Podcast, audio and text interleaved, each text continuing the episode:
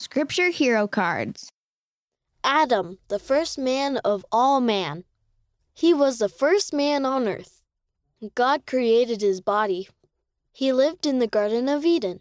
He named the animals and birds. He was a prophet.